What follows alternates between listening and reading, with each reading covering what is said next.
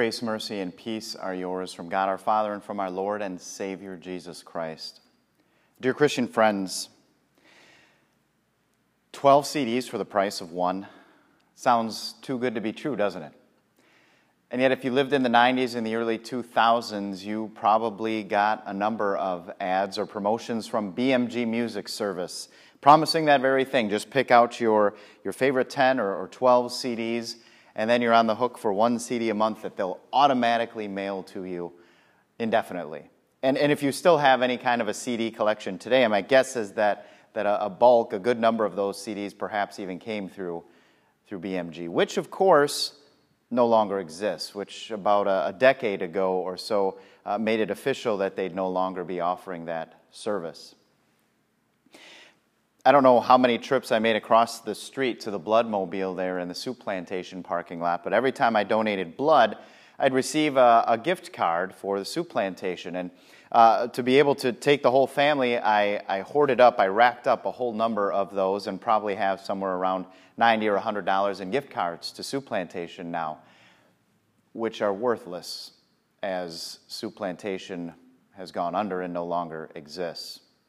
You probably have a drawer uh, or a stash somewhere in your house that has tokens or tickets from from some fun place to eat or, or amusement uh, spot, uh, hoarding up those tickets, planning to use them someday to, to add up to enough to purchase an item that you want, only to find out that uh, they're expired or, or that that place no longer exists. We know the axiom and how true it is that, that all good things must come to an end, right? Nothing lasts forever. And yet, it's, it's kind of, I, I, suppose we as human beings, we're, we're kind of peculiar in this regard.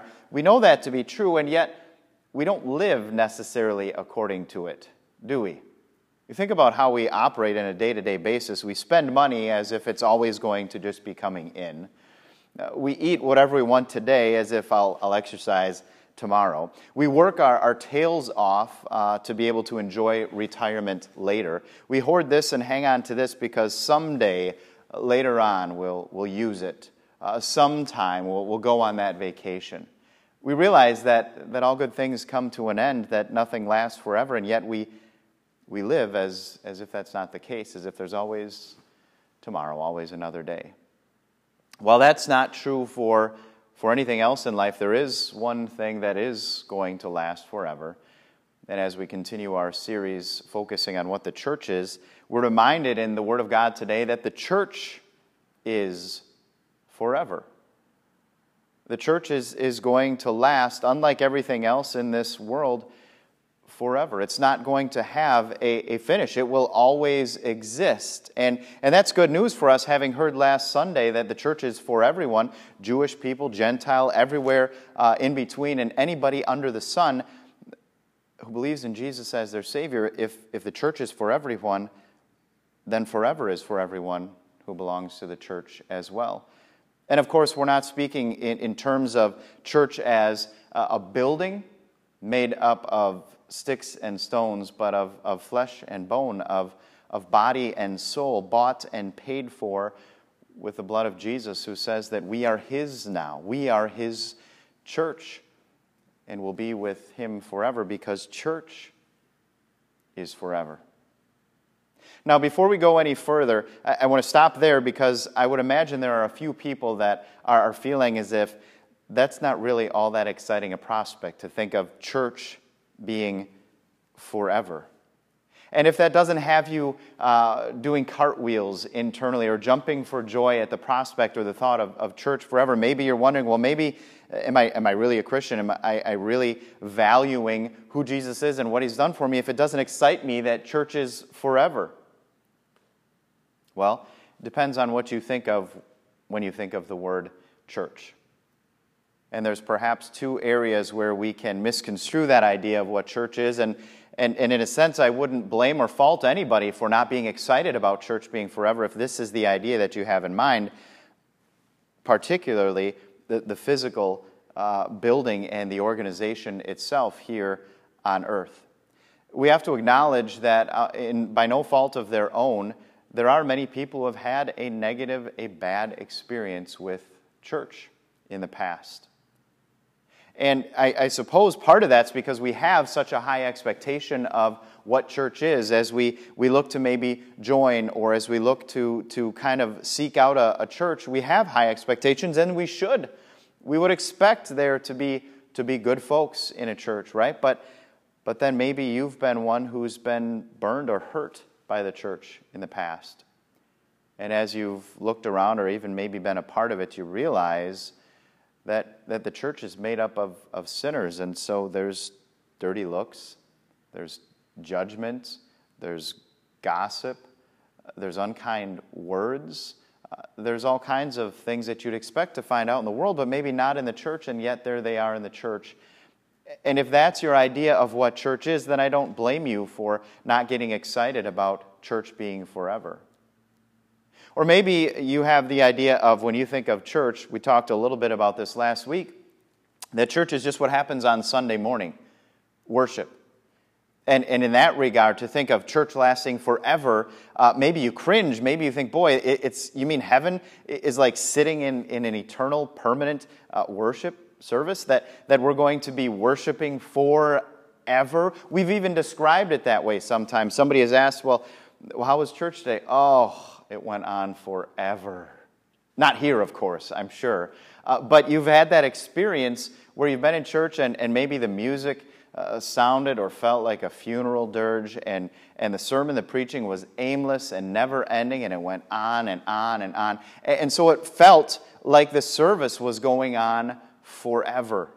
And if that's the idea of you have of, of church being forever, then again, I, I don't blame you for for maybe not getting too excited about that concept. But, but today I want us to shift the way that we think about that phrase, church being forever.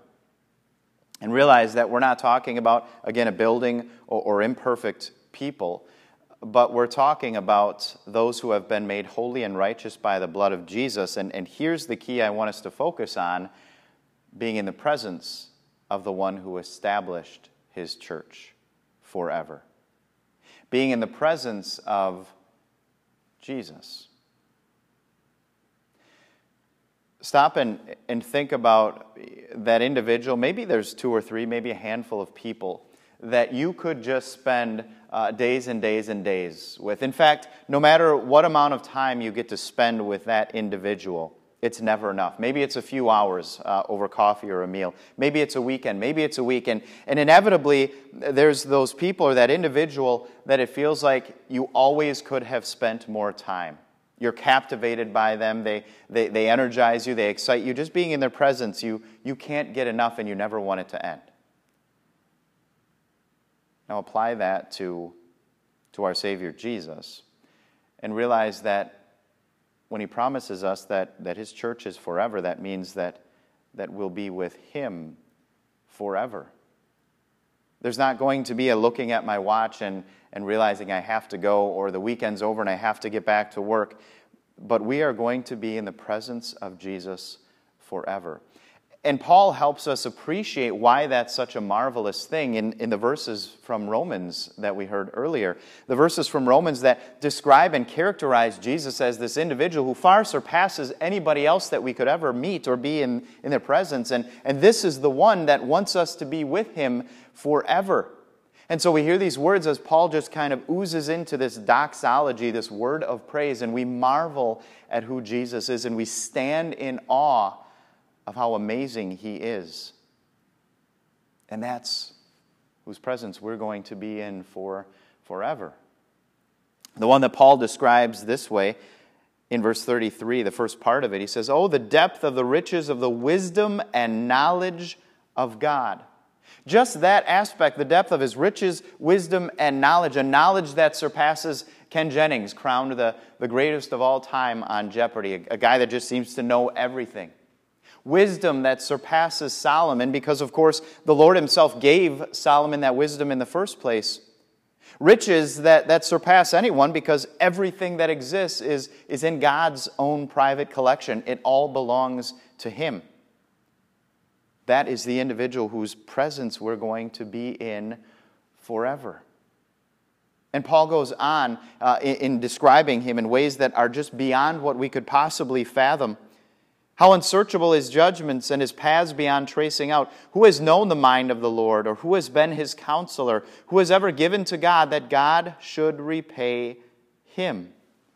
You can't do a Google search and, and find out how amazing God is. You'll, you'll never be able to discover it or understand why He operates the way that He does or decides the things that He does on your behalf and my behalf and why he allows what he does in the world. You're never going to be able to find a, a, track or footprints that are going to lead you to him in a way that you will clearly be able to say, ah, there he is. Not this side of heaven, anyways. And of course, God has never sought out our counsel or our advice in any matter. God doesn't, doesn't need a Venmo account to, to pay us back for money or, or services or goods rendered.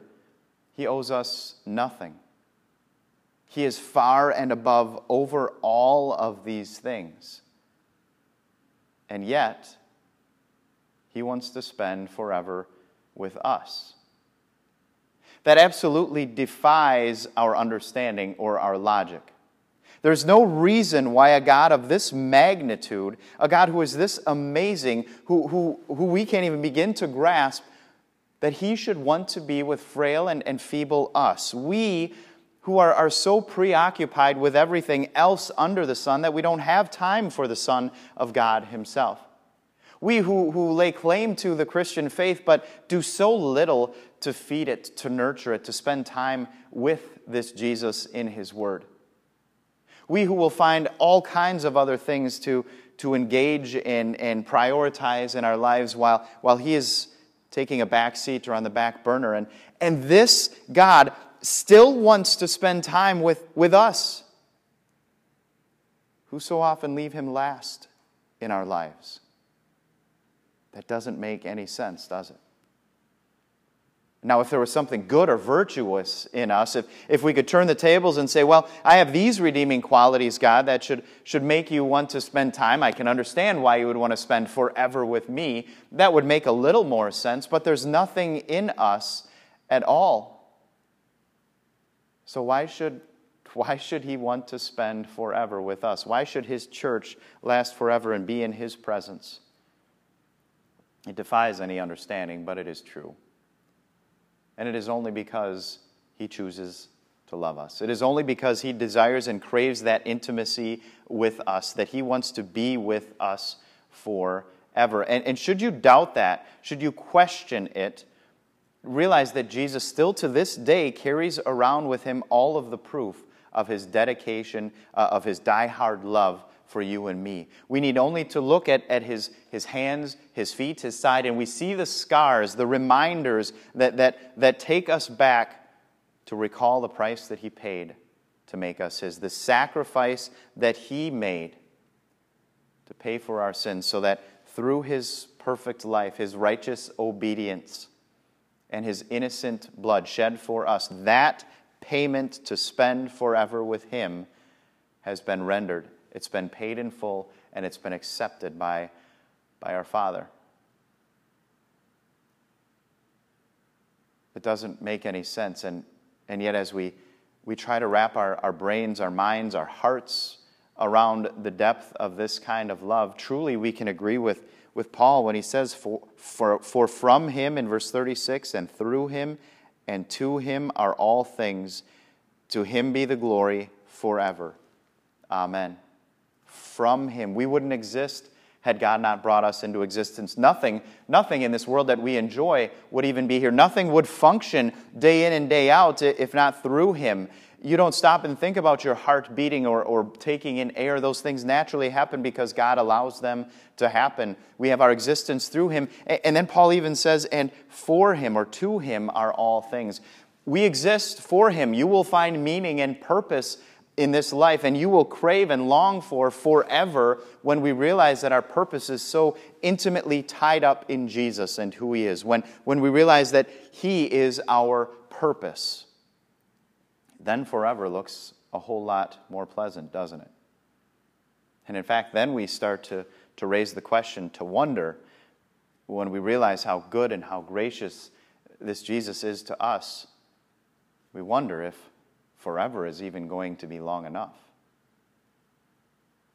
And so when we consider that mind boggling concept of being in the presence of Jesus, not in a, a worldly church that, that lets us down, that hurts us, that fails us, not in a, a long, lengthy worship service, but, but in the presence of Jesus, saints who have been made holy by his blood, we long for forever, don't we?